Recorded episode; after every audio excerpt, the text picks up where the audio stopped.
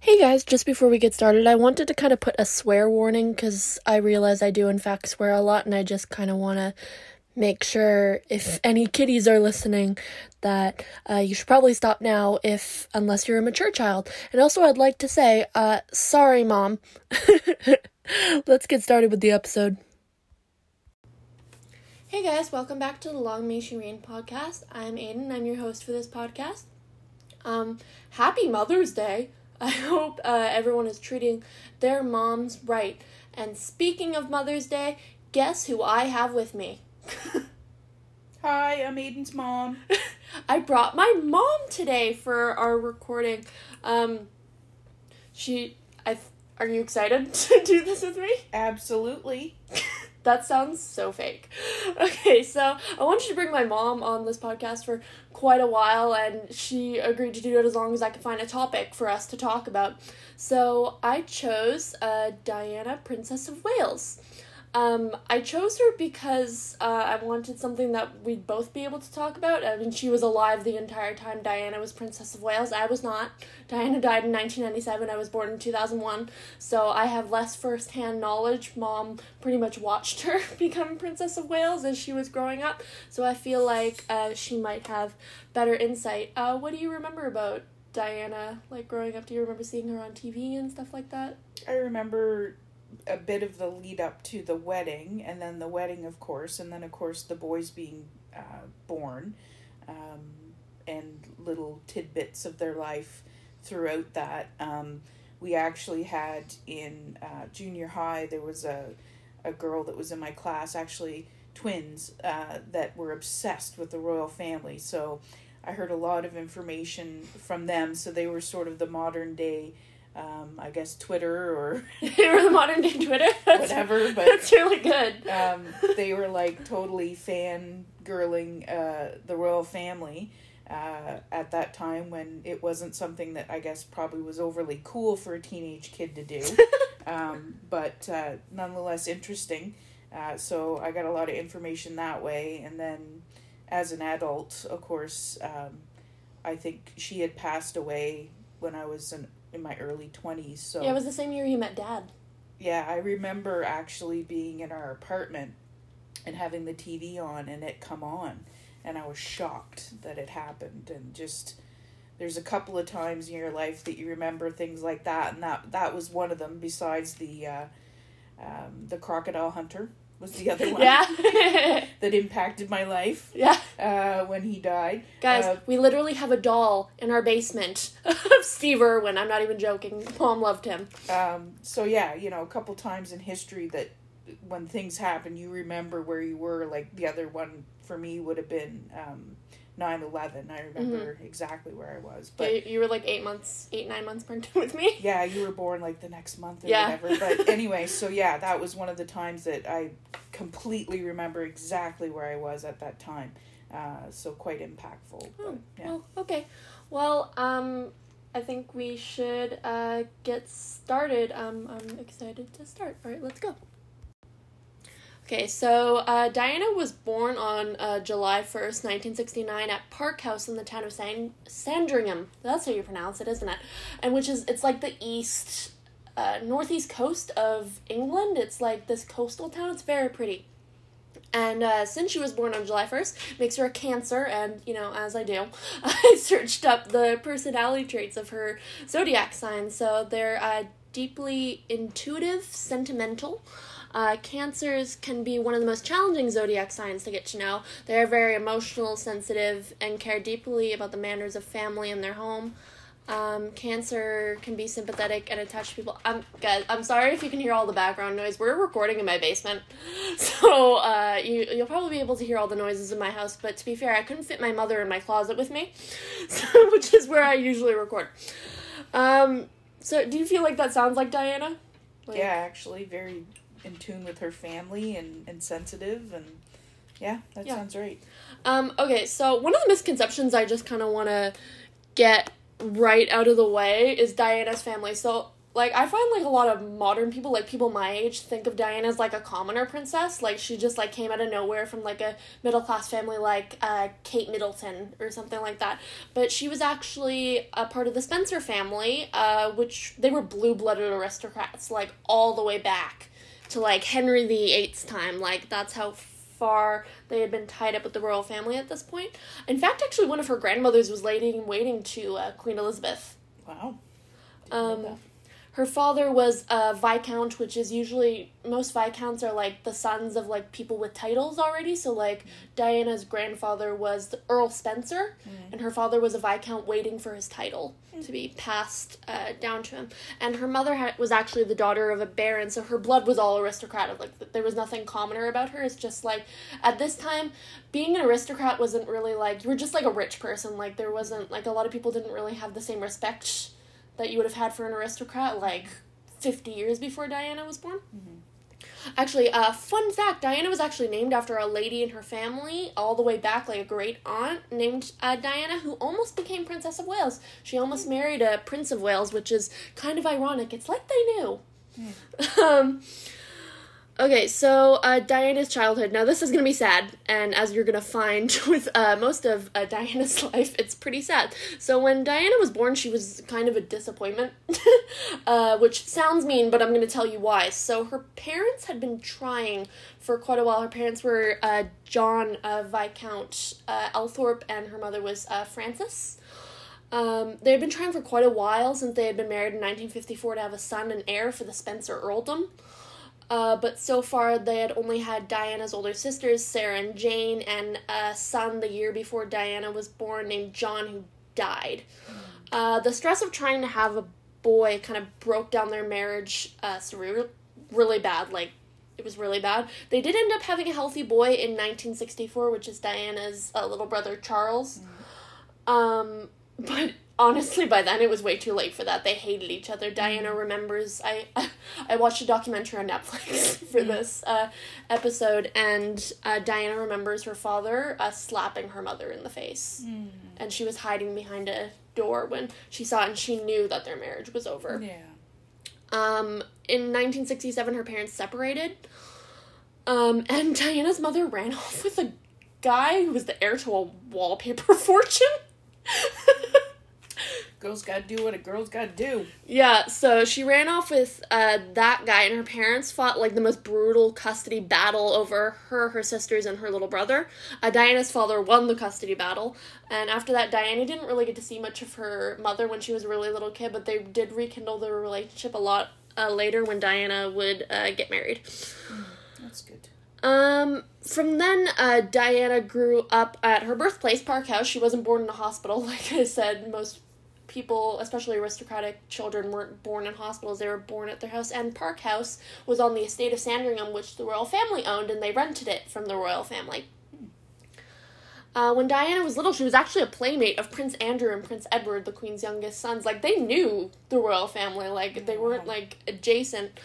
Uh, so she actually knew her future husband Charles when she was a little kid. Like they didn't really know each other. She was kind of like uh, my little brother's annoying be- little best friend. Like it was kind of like that. Like it, how it would be if Thomas, my little brother, had a annoying little best friend like he normally does. Sorry, that's mean. I love my brother. Um. In the mid 70s, uh, Diana's grandfather actually ended up passing away, so uh, Diana's father became the eighth Earl Spencer.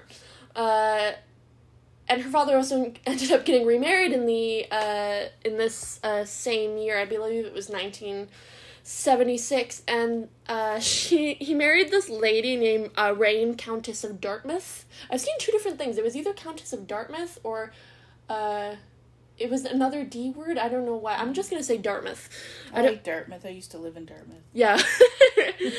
um, apparently, according to Diana, she was the equivalent of the most evil stepmom ever. Diana and her brother actually nicknamed their stepmother Acid Raine. Get it? Because her name was Rain. Um, Diana was then promoted to Lady Diana Spencer because her father was now an earl, and that's the title you get as a daughter of an earl. And I'm sure her brother was promoted to Viscount because he was the son, like I explained, of an earl.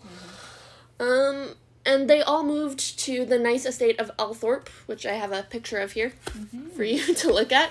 It's a very nice estate. I actually there's a documentary on Netflix. You guys, I don't know if it's gonna be on everyone's Netflix, but it's on uh, our Netflix here in Canada.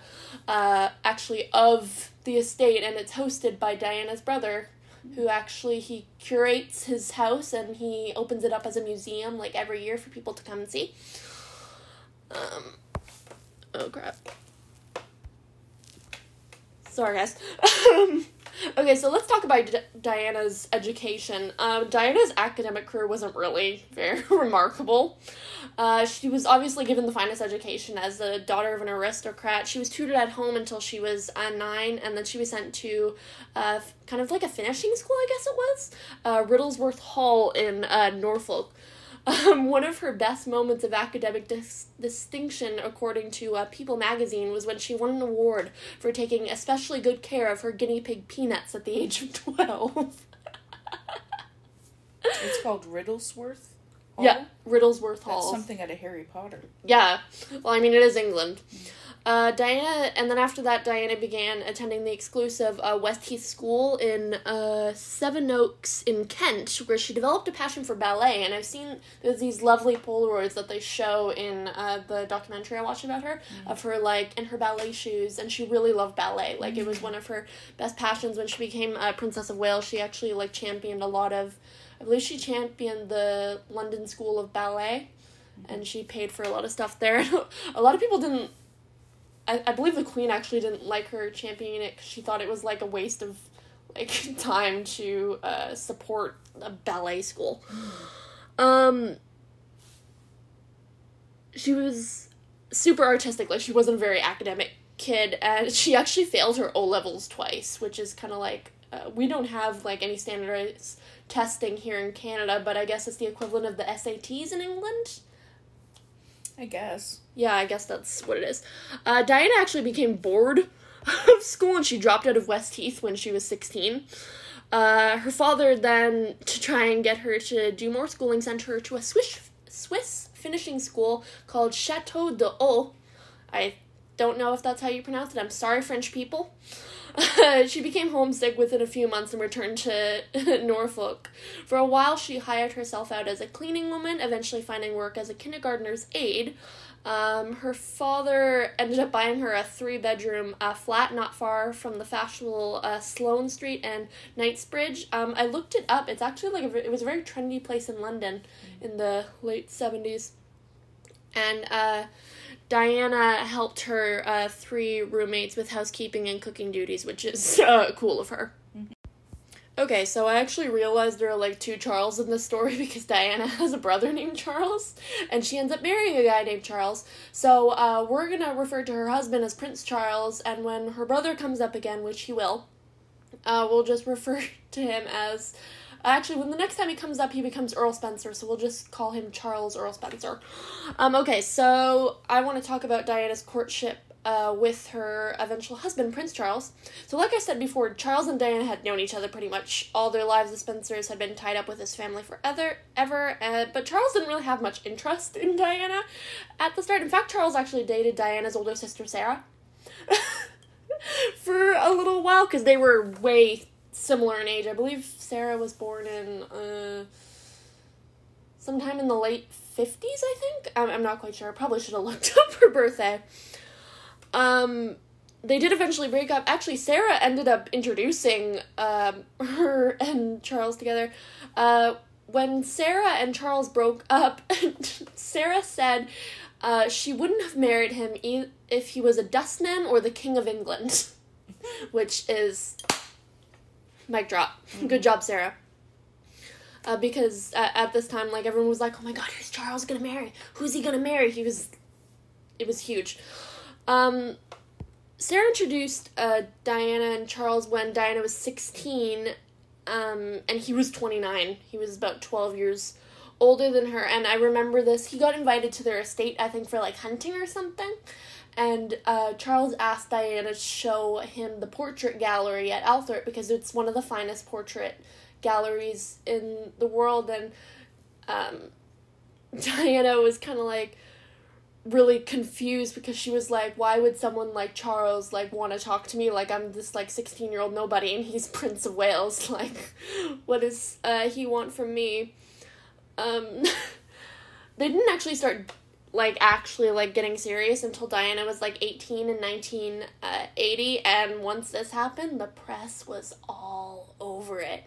And uh, because of this uh, Charles's father Prince uh, Philip was when he heard about this he was like you either break off this relationship or you do something about it. And Charles was like oh do something about it. Okay I'll propose to her and that's exactly what he did. He proposed to her at Windsor uh, Castle. Um, and Diana thought it was a joke. She was like, "You're ser- you want you want to marry me? Are you are you sure?" Uh, she actually did end up uh, accepting uh, but before this, uh, she was bombarded a lot by cameras. I've seen there's like this early footage of the press following her from her kindergarten teaching job. Yeah, I remember seeing that too. And it's like, she's like, I can't talk about it. And they're like, oh, come on, come on, you can talk about it. You can talk about it. Charles said we don't have to wait very long mm-hmm. for an announcement. She was like, mm-hmm, I don't know. Mm-hmm. Okay, so they ended up announcing their engagement in February of uh, 1981, and this was a huge deal for a lot of reasons. So, like I said, Charles had been a bachelor for a lot. He was in his 30s mm-hmm. by the time this happened. I believe he was about uh, 32 ish, um, and he was the most eligible bachelor like in the whole world. He was rich and handsome, I guess. I don't know. Did you really find Charles that handsome back mm-hmm. then? Eh, yeah, okay. I mean, you were like 7 mm-hmm. in 19. 81. Um, and he was the next king of England. Um, and he'd had a couple of girlfriends, like nothing serious, like Sarah and Camilla, but we'll talk about her later. Mm-hmm. Uh, nothing came of it, so when the press saw that he was uh, going out with Diana, they were so excited, uh, as they should be, of course, but they took it a bit too far, to say the least, and we're gonna talk about that later. Mm-hmm. Um, the press for their engagement actually started pretty quickly after they announced it. Uh, I've seen their engagement interview. Um, and they do this all the time with royal couples. Uh, nowadays, I've seen the one with William and Kate. You can see the one with Harry and Meghan. Uh, modernly, and if you look at this interview, um, there were a lot of red flags, like right at the start. Because mm boy, is this interview awkward. Uh, Diana was 19 when she got engaged to um, Charles. Wow. And I'm almost 19, so that's weird for me. I don't plan on getting married next year. Um, every time Charles like touches like Diana in this thing, like he has there's this one part where they're like posing for a photo and he's like got his hands on her shoulders and mm. she like kind of like is like, oh, don't touch me. I'm like, this should have been a red flag. Um, worst of all, when the interviewer actually asked Diana and Charles if they were in love, Diana thought in her head she talked about this. She was like, "Oh, well, of course," and she said, "Well, of course," to the interviewer, mm-hmm. and Charles said, "Whatever in love means." Oh, that was his answer. Oh dear. uh, and Diana was really thrown off about this. Like she talked about it. She's like, "Whatever in love means. What does that mean?" Mm. and he said this to her face. In front of cameras. Anyway, after this, uh, Diana and Charles actually did their first public engagement together. I believe it was at an opera house. I believe it was at the London Opera House. They went to go see an opera or something together. And it was where Diana made her first impression with fashion. Now we know Diana to be a very fashionable lady. Mm-hmm. Uh, the dress she wore was a black dress that kind of had a plunging neckline. And uh, black is usually reserved for funerals in the royal family, which uh, was weird at this party. And at this party, Diana actually met Princess Grace of Monaco, who basically walked so Diana could run. Um, Princess Grace, I hope to do an episode on her because she's very fascinating. She was an American movie star who ended up marrying the Prince of Monaco. Right. So she went from riches to more riches. Mm-hmm. And she basically did what Diana did, like, all the way back in the 50s. Um, and she actually, uh, Diana was really nervous to meet Grace because she was just like this big celebrity and like she had probably like seen her movies when she was a kid because I believe I believe Grace won an Oscar before she went on to be uh, Princess Grace. Uh, Princess Grace actually comforted Diana during the whole ordeal because Diana thought she was gonna throw up for this whole uh, event. Actually, uh, back to the dress. Uh, it was very scand- scandalous. Um, and Diana, she wasn't a very heavy girl. Like she was probably like hundred and fifty pounds, and because she was nineteen, like she's not gonna go on a diet. And I remember Diana talking about like the day before when when they were about to leave, Charles saw the dress. He's like, "You're not gonna wear that, are you?"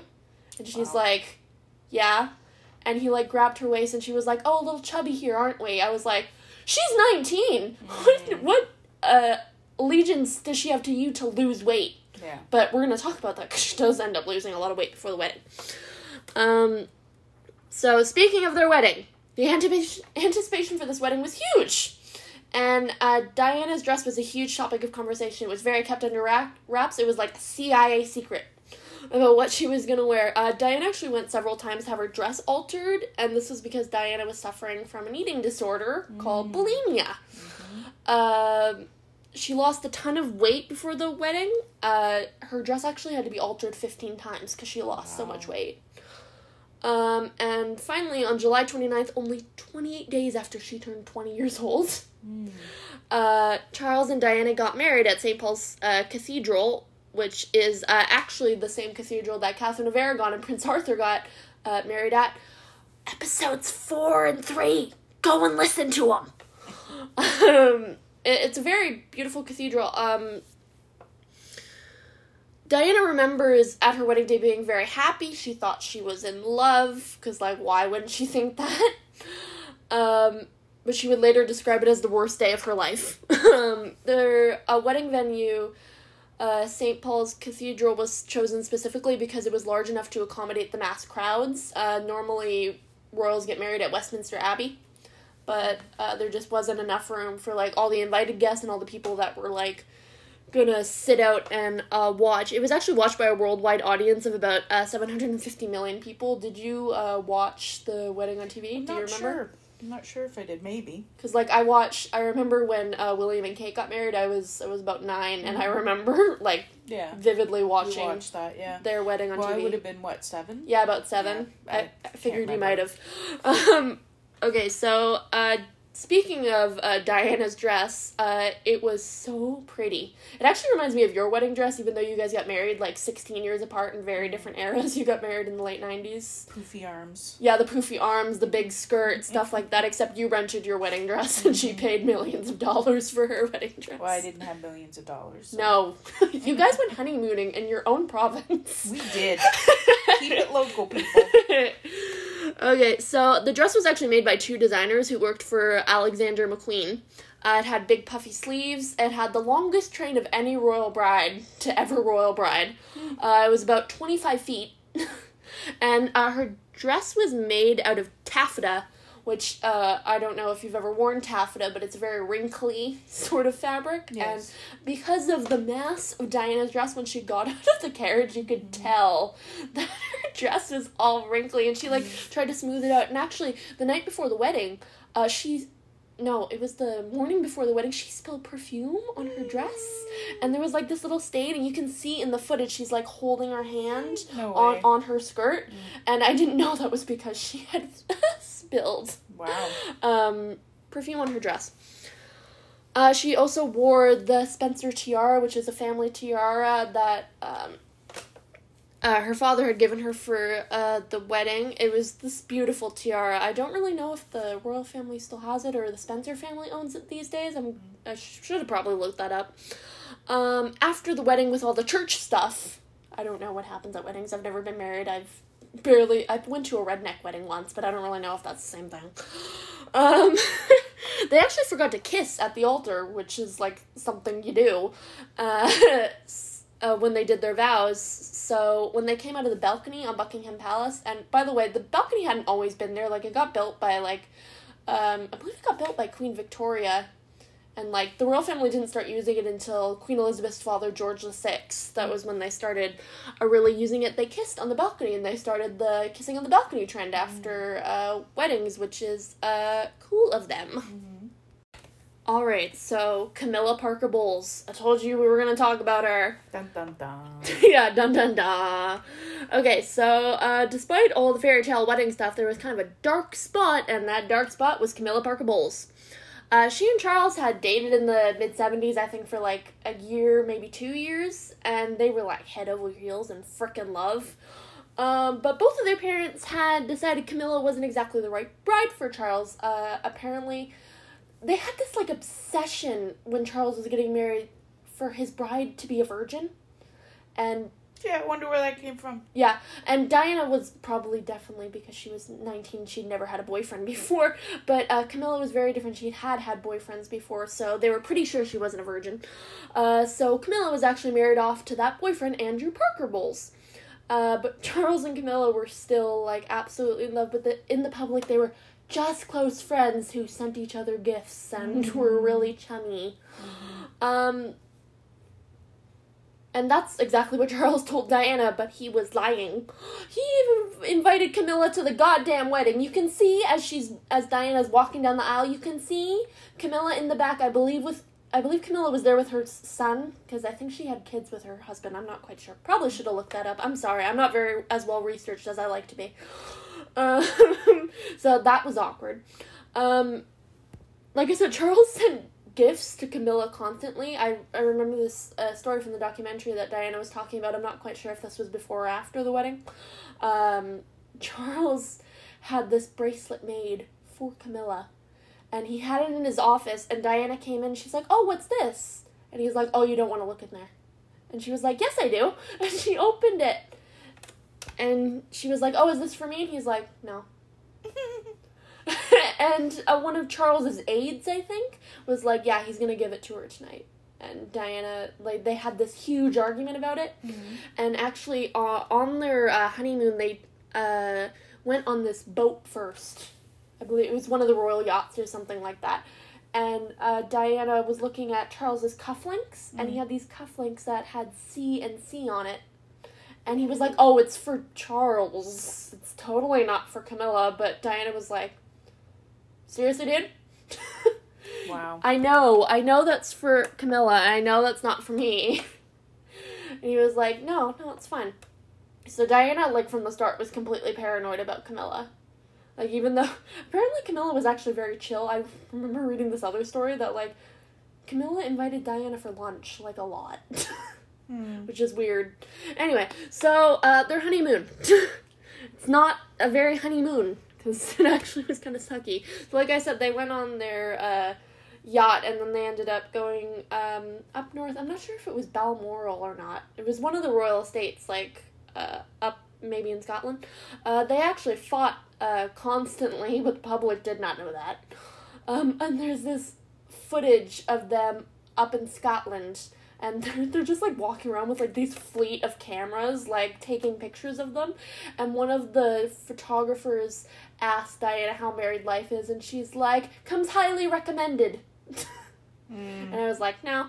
And actually her bulimia was actually getting a lot uh, worse uh, and uh, her depression was down the drain. She thought about cutting herself. I'm not sure if she uh, actually did that. And doctors started pumping her with antidepressants to help her and she she describes it as like one of the worst honeymoons like she could have ever possibly had. And like the doctors weren't really sympathetic. They were like here's a whole bunch of drugs i hope this makes you feel better. You you're princess of wales. You have to. Yeah. um, but luckily, in uh, November of 1981, the palace announced Diana was pregnant with her first baby. Now, I, I saw this picture. There's this famous picture of Diana, like, nodding off during a something that she was doing. She might have been watching a performance. And, like, two days later, they announced she was pregnant. So she was probably just tired from being pregnant. Yeah. Um, uh, this pregnancy, her pregnancy with William was so hard. Like she was, she already had an eating disorder, and she was pregnant at the same time. Um, actually, one day when I think it was when Diana was in her first trimester, her and Charles got in this terrible fight, and they were like screaming at each other. And uh, Charles was like, basically, I'm not sure of his exact words, but he was kind of like, I'm gonna go riding until you've calmed down. So he went riding to calm down, and in an effort to get uh, Charles to kind of like pay attention to her, uh, she threw herself down the stairs. Oh. And like I don't, you, you probably didn't hear about this on the news, but like it was huge news, and they were like, "Oh, it was an accident. It's fine." She like tripped, and apparently, I think the queen was there with them, Mm. and uh, she, she kind of like found Diana at the bottom of the stairs. She was like, "Oh my god, oh my god!" She was like absolutely uh, terrified. Mm. Uh, Diana was fine. Obviously, the baby was all fine because you know William is alive and breathing, and he's good. Yeah. Uh, she had a few bruises around her stomach, but other than that, uh, she was fine. Uh, speaking of paparazzi, um, they wouldn't leave her alone during this pregnancy. Like her wedding, it was huge anticip- anticipation. Diana was like so nervous about it. She was there was so much pressure on her. They had to induce her into labor because she was so sick of all the pressure waiting for her to give birth. And on the 21st of June, 1982, Diana gave birth to Prince William at St. Mary's Hospital, which actually makes him the first direct heir to the crown to be born in a hospital. Hmm. Which I didn't uh, know that. Alright, so I want to talk about the royal tour to Australia because it was the first tour that Diana and Charles did together. So, in uh, March of 1983, it was actually decided that Diana and Charles would take a royal tour to Australia. And while uh, Diana had actually been uncomfortable by all the attention, there was this part, I think it was before they got married, like during the engagement period, where she was watching Charles play polo and she had a panic attack in the middle of it because of all the cameras. There were, like, all you could hear was click, click, click, click, click, Yeah. click.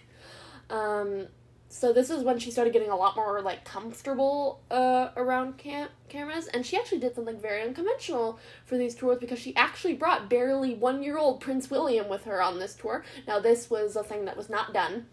Um, queen elizabeth went on tons of tours in her early queendom and she never brought her kids with her. Like sometimes they'd meet them halfway on the way home but they never went on tours together and diana like literally refused to leave william behind. She was like no. So uh, she didn't uh, leave him uh, behind. On this tour diana's popularity like skyrocketed. Like if she wasn't popular before she was really popular now. Um and her fashion actually came out for like the first time. Like people describe this as one of her most fashionable periods. Um, uh, speaking of uh, Diana's popularity, it actually strained her and Charles' relationship, like as if their relationship wasn't bad enough before. It definitely got worse on this uh, tour. Everyone wanted to see Diana, and no one was there for Charles. he had been. Uh, oh, hi, dogs. Dog, shh. Sorry. Um, Charles had been in the spotlight from the day he was born. Like, he, he'd never gone his entire life without attention. He was Prince of Wales, for God's sakes. Um, and it actually made him quite upset they got in a couple of fights over like Diana's popularity, which is like stupid because wouldn't you want your wife to be popular? I don't know. Um, at one of the dinner parties, I've seen footage of this of Diana. No, it was Charles making a speech in front of everyone, and um, he made a joke that it might have been easier for him to have two wives, so one of them could, both of them could go down the sides of the crowd, and he could operate the whole thing from the middle Wow. Which it's actually kind of funny. Diana laughs. I don't know if she actually found it funny, but it was Chances are slim. it was kind of funny. it was a little funny. Um, so after the tour in uh, mid 1983, Diana actually became pregnant again. Sh- They even announced it, but like a week later, Diana had a miscarriage at Balmoral Castle. I didn't know she had a miscarriage. Oh, I didn't know that either. Uh, I found it a couple of sources, so you know she could have. al- She almost had three kids. Um, it, it's definitely not talked about enough. Like it, it, like I had to do some serious digging to even find out she had a miscarriage uh, during this. But uh, as happenstance, uh, at the start of 1984, the couple announced another pregnancy, and on September 15th, 1984, their second son, Prince Harry, was born. Uh, Charles was not happy about this. He had wanted he wanted two kids. He was very clear about this. He wanted two kids, and he wanted them to be a girl and a boy, like him and his sister Princess Anne had been. And uh, Does Charles know how biology works? no, Okay. I don't think so. Just curious.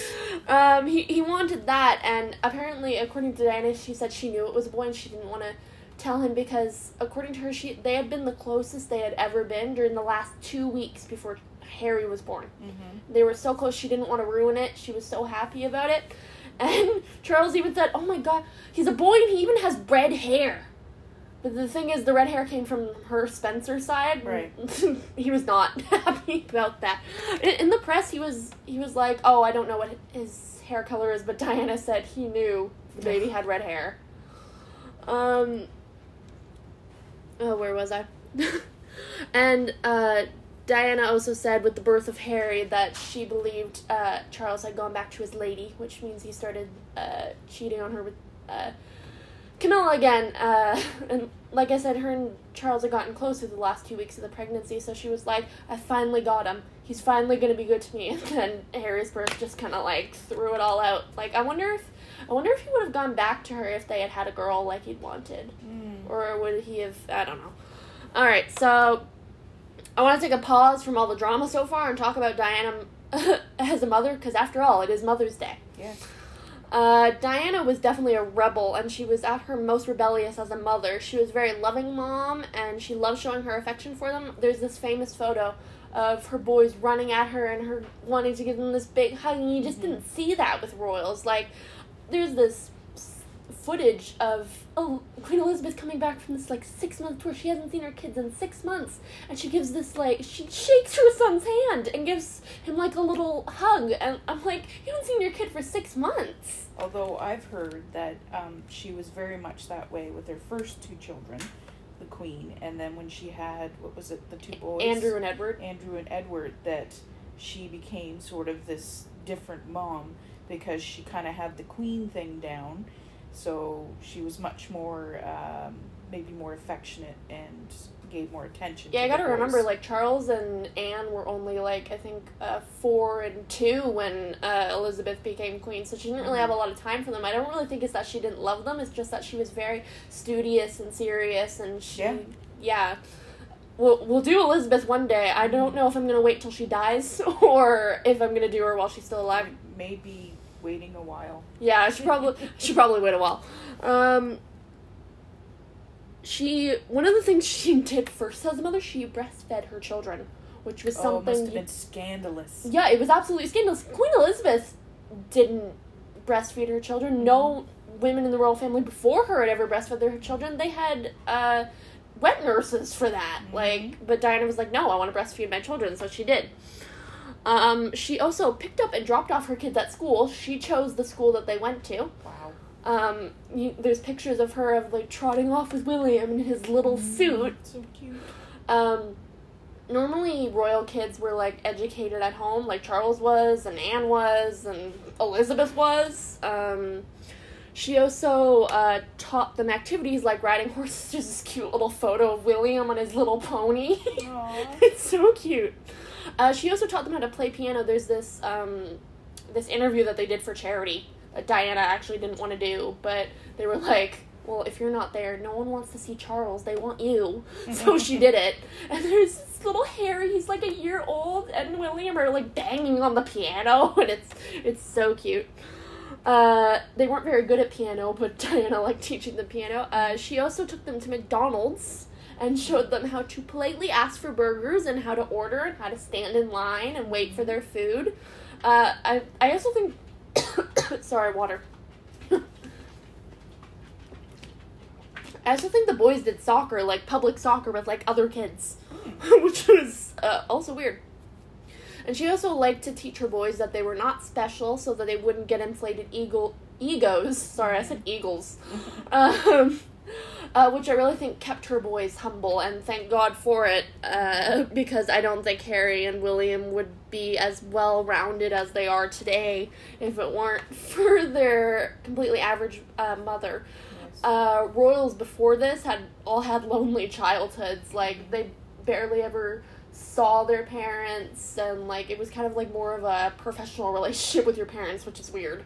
Uh, you probably could have made bank as a psychologist to most of these people. Yes. All right, so I want to talk about uh, Diana's uh, charity work. Uh, she did a lot of it. Uh, royals, of course, are expected to do charity work because you know they have all this money. If they didn't do charity work, it would probably be like the French Revolution. Mhm. Um, but when Diana did it, it was different. It felt more genuine. She, this is where she ended up getting the name the People's Princess. She supported a ton of charities, including uh, the stigma against leprosy. Uh, she made tons of visits to homeless shelters with her boys to obviously keep them humble, like I said. Uh, she comforted people in hospitals. Uh, in the, I think it was 1995. This was like after her divorce. She was an ad- advocate for banning landmines and like because there was, oh, what country was it? It might have been Vietnam. After the Vietnam War, there were like there's thousands of landmines in the ground that no one knows where they are, and like there are kids every day getting blown up by landmines that they don't know are there. And Diana walked out onto an active minefield. Wow. And uh, her son William actually continued this. He's an advocate for uh, the removal of landmines because there's still billions of landmines all throughout the country. And he, like his mother, walked out onto an active minefield by himself. wow. Um, where was I? I'm sorry. Uh, but one of my favorite piece of charity work that she did was her involvement with the AIDS crisis in the mid 1980s. Um, fear of AIDS was high. I don't know if you remember Yes. the AIDS crisis because from what I'm hearing about it, it was really bad. They called it gay cancer Mm-hmm. which Yeah. is like disgusting Yeah. and uh, gross. And people were like pretty sure, even though they had no proof of exactly how it spread, even though we know today it's spread through sexual contact, uh, people thought if you even touched someone with AIDS, you would die. But uh, in 1987, Diana was actually invited to the opening of a hospital for the treatment of AIDS, and the press were like all over it. They're like, "Oh my God, is she gonna put gloves on before she touches any of the patients?" But she hugged and shook hands with all the people at the hospital, and I remember her uh, saying that she was like, "It's okay, you can touch them. They give them a hug. God knows they need it." And it was just really sweet. It's definitely my favorite uh, piece of uh, charity work that she's done. It's definitely one of the most influential things she has ever done. All right, time to get to the grand show, guys. Final breakdown of Charles and Diana's marriage. So, uh, by the early 90s, Diana's marriage had progressively gotten far worse and worse.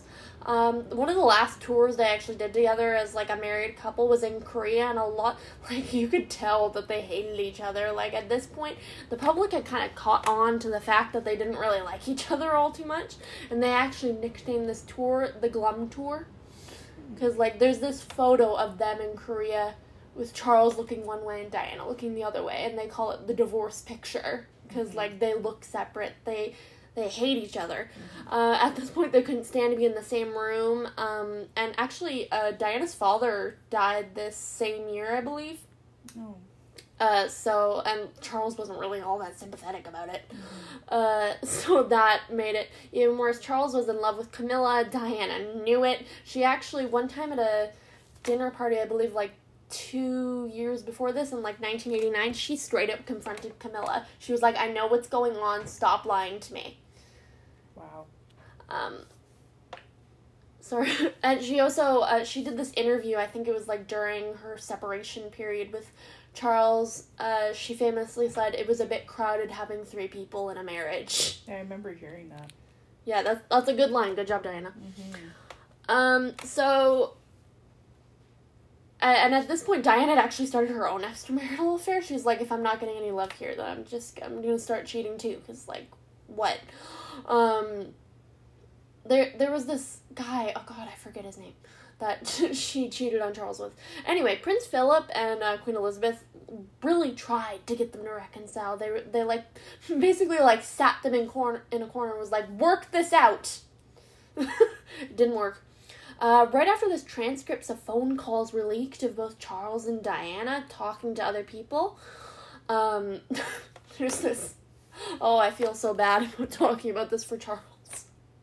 There's a transcript on the part of him and Camilla talking, and Charles said he'd like to be Camilla's tampon, and it's Oh my god. it's so gross. Oh my god. It's so disgusting. I don't remember the full quote. I don't want to talk about it. No. Move Charles, on. Charles, you're so weird. And Diana's transcripts were her talking to that guy that she was uh, cheating on Charles with. Uh, it looked bad for both of them. Like it wasn't just all on Charles for this, because Diana was cheating too. Like it was bad for both of them. Uh, the proceedings for their divorce were announced at the end of 1992 and was officially finalized in 1996. Uh, Diana was given a lump sum payment from the royal family and a pension of uh, $400,000 a year. Now, this lump sum was $17 million, so she was doing great. Hmm. um, actually, one of the things that I already told you about this, but uh, one of the things I actually read from this time period was that uh, Diana and Prince Philip actually got in like this like fight, like over her like uh, cheating on Charles, and Philip was like, uh, "You better uh, behave, young lady, or we'll take your title away." And uh, Diana was like, "Well, my title is a lot older than yours, Philip." Mic drop. Which is, is true. Princess of Wales title has been around since the 1300s. Prince Consort has only existed a few times in history with, like, uh, Queen Victoria's husband, Prince Albert, and I don't know if Queen Anne's husband was a Prince Consort too, but he might have been, so it's only existed since, like, the 1700s, maybe. So she was right. Um, so, also, like I said, with uh, her title, uh, it actually did get taken away. Her, the title of Your Royal Highness uh, was taken away from her at the insistence of Charles. Uh, the Queen was actually perfectly fine with Diana t- keeping the title of Your Royal Highness, but Charles was like, no, we're taking it away from her. Um, and William actually told her, I think he would have been about, mm, he would have been a like a young teenager at Mhm. this point. He was like, "Don't worry, mummy. When I am king, I will give you back your title." No. And uh, well, we all know how that went. Um, okay, so after Diana's divorce, she got a lot more freedom than she'd ever had in the last decade and a half. Uh, she traveled the world, but she also always made time to come back and see her boys. Uh, she her official residence, I believe, was um, Kensington Palace. So that was the place like she'd come back to uh, with her uh, boys. Uh, but she also started dating a lot of people. Uh, she dated a Pakistani heart surgeon. Uh, I, I used to believe he was also half British. Um, it was named, I'm so sorry, Pakistani people, I'm gonna butcher this name. Uh, Hasnat Khan, um, apparently he was the love of Diana's life. Uh, according to her best friend, she called him Mr. Wonderful. Um, but they did unfortunately break up in early 1997, and after this, she got together with uh, Dodi Fayed, who was actually the he was like the son and heir of this like really rich Egyptian guy. I, I'm not quite sure what his father did, but he was very rich, and uh, they spent all that time together. Actually, Di- Dodi Fayed's father actually bought a yacht for Diana and her sons because Wow. Diana wanted to bring William and Harry to meet Dodi, Dodi, Mhm. um, but the royal family was like no, so that never happened. But she, there's a lot of great pictures of her from this time because the press still didn't leave her alone. Yeah. Uh, after this, there's this one of like her like sitting on the diving board of that same yacht. Um, during that summer in 1987, she was invited to go to Paris with him and uh, see his family. I believe like some of his friends and family uh, were there at the time. Originally, Diana was actually supposed to go on a trip, I believe to like Florida with her sons, but the royal family was like, no, you're not doing that. You're, you're not allowed to take them. Alright, so let's get to the sad part, everyone. Um, Diana's unfortunate passing on uh, August 31st, 1997. Uh, Diana and her boyfriend left the Ritz Hotel in Paris and they got chased by paparazzi into a tunnel uh, where they crashed into a pillar. And I don't remember the name. I probably should have. God, why am I so badly researched? I don't remember the name of the tunnel. They crashed in a tunnel. Uh, Dodi Fayed and the driver died on the spot. However, Diana was still alive uh, when they uh, got to her, but she did die in hospital. Uh, both the paparazzi and Diana's drunk driver were blamed for the crash. However, conspiracy theories still exist, and they were circulating at the time that uh, the royal family ordered her death, uh, which only was this uh, conspiracy theory was only heightened by the fact that the queen's uh, delayed reaction to Diana's death. Um, I don't believe these conspiracy theories. What? How do you feel about them? Yeah, I don't think so. I think I think perhaps the paparazzi and the fact that he was drunk, the driver. Yeah, I don't think so. I don't. Yeah, apparently the the conspiracy theory goes that the reason they would have wanted her dead at all was apparently Diana was pregnant with Dodi's uh, kid and that they were gonna get married and they were like, no, we can't have that happen. So apparently that's why people say uh, they killed her, but I don't believe that. I feel like I feel like I read this thing about a Queen Elizabeth that she really considered Diana to be a daughter. Like she really did like Diana, and I'm gonna take the Queen's word for this, mm-hmm. and I'm gonna say that she did like Diana. I don't really think she want would have wanted to kill her. I mean, maybe Prince Philip. Prince Philip didn't really like her all that much, but I doubt he'd be that bold. Yeah. Um. Anyway, so after her death, uh, Charles uh, traveled to Paris to accompany Diana's remains home, which I guess is kind of sweet of him. Mm-hmm. Uh, Diana's funeral was held at Westminster Abbey. They actually used uh, so the the Queen's mother, uh, the Queen Mother, Queen Elizabeth. She was in like her 90s. She was really old at this point, and like like the Queen now, her funeral has like a they're like, they're all ready for her funeral, and at that time they expected her to die any minute. She was like 97. Uh, so they actually used um, the Queen Mother's like funeral preparations because they weren't ready for Diana's death. They didn't mm. have anything prepped for her, so they used uh, the Queen Mother's funeral uh, procession idea for Diana. Oh wow. Um, it was on the 6th of September and was attended by 2,000 people and watched worldwide by 32 million people. Now, you said you uh, remember her uh, death. Do you remember watching her funeral on TV? I believe I did, yes. How, how did you feel about that? Oh, watching the boys walk at the end of the procession at such a young age. Um, yeah, they were was, like 15 and 13. Yeah, that was heartbreaking.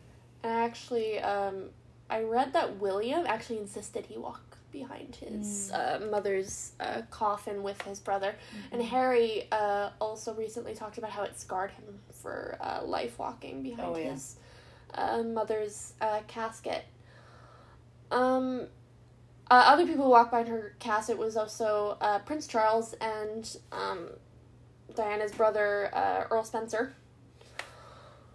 Um, at the funeral, Elton John actually performed a rewritten version of Candle in the Wind for her that he hasn't performed since. Actually, Diana was friends with like a lot of rock stars. Like her and Elton John were like uh, good friends. Actually, her and Freddie Mercury were also very good friends. Uh, there's this story, I'm not quite sure if it's true, but uh, seems like it was uh, back in the, uh, I think it was like the 80s when she was, it was either during her engagement period or just after the wedding uh, she was hanging out with Freddie Mercury, and Diana was like, "I want to go out with you guys," and because they were going out, but they're like, "We can't take you anywhere. Cameras will follow you everywhere." So Freddie's like, "I've got an idea."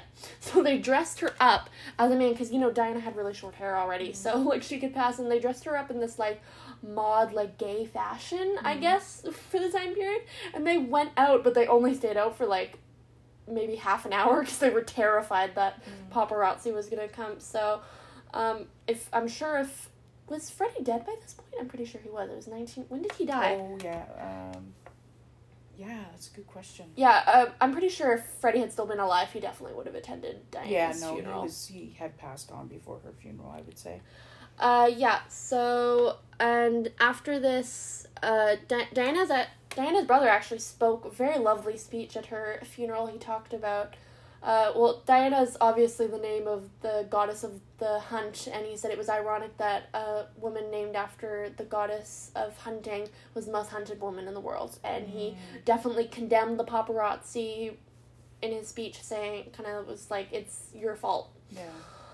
Um, after this, uh, Diana got a private burial. Uh, she was buried in an island actually on the Althorp estate. Like you can see it, like there's this like big lake, so like no one can get to, it, and you can see if you just like peek like the mon- what is it called? Like a mausoleum, like mausoleum. Mausoleum. That's the word. She's kind of got that on the island. You can kind of see her grave from there. Mm-hmm. Like people go to Althorp like tons during the year to visit her burial site. For some reason, I thought she was buried in Westminster Abbey with like a whole mm-hmm. bunch of other royals, but she was buried at Althorp.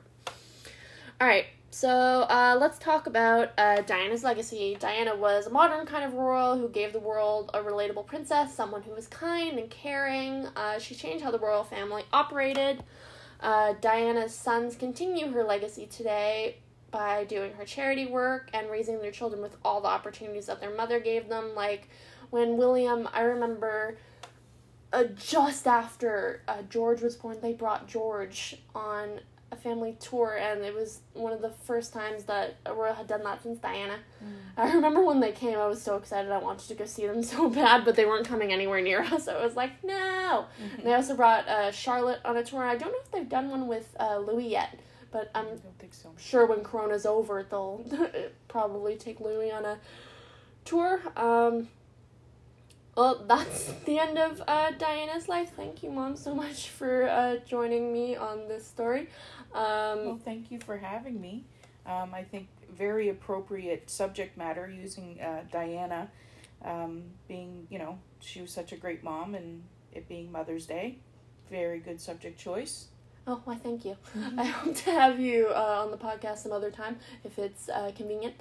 Uh, thank you guys so much for listening. Uh, happy Mother's Day. Hey guys, thanks for listening. If you wanted to hear about a certain lady, just DM me on Twitter at Long May She Reign too.